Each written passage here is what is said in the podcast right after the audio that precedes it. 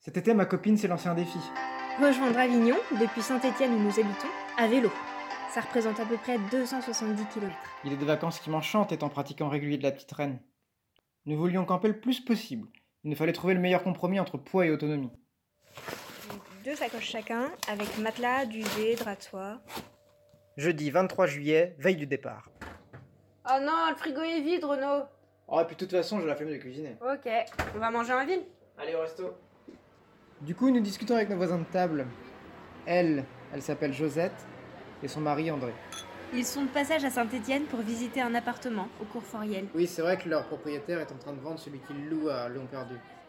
Et comme à son habitude, Renaud ne peut s'empêcher de faire l'éloge de la ville de saint étienne Josette nous parle de son fils qui vit désormais à Montélimar, de son amour de la tapisserie, de son vécu dans le Nord, de son chien. et nous en Picardie. Vendredi 24 juillet, jour J. Cuissard sous la robe pour moi, casque sur la tête pour nous deux, c'est parti. La première journée, c'est la plus difficile, avec ses 18 km de montée. Surtout avec la découverte de l'embonpoint bagage pour Anaïs. Mais qui c'est qui a eu cette idée à la con Les jours suivants seront beaucoup plus roulants, avec principalement de la descente. Il ne nous restera plus qu'à trouver chaque jour de la nourriture Et des endroits où dormir. dans un planning pas du tout préparé. Lundi 27 juillet. En arrivant à Rochemort, nous pensons trouver un endroit où planter la tente. Mais nous avons été désabusés. Pas de camping.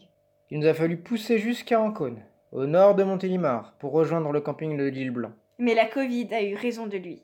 Du coup, obligé de penser bivouac. Non mais Renaud, on n'a pas d'eau. Bah c'est pas grave, on va au cimetière remplir les poches à eau. Ok, et pour cuisiner, on fait quoi Bah... On n'a rien. J'ai repéré sur Mapsmi une épicerie au centre du village. On peut aller jeter un oeil. Allez. L'épicerie café était justement en train de fermer. Tout juste le temps d'acheter quelques provisions pour le soir. Le gérant, Fred, nous interroge sur nos projets. Soucieux de vouloir nous venir en aide, il remue ciel et terre pour nous trouver un toit. Il appelle ses amis, les gîtes, mais rien n'y fait. Ses amis sont occupés et les gîtes indisponibles. En dernier recours, il nous propose l'appartement qu'il est en train de rénover.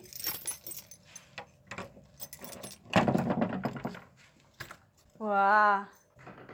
Fred, venu s'assurer que nous étions bien installés, nous avons engagé la conversation. Et je lui ai fait l'éloge de Saint-Étienne, comme à mon habitude.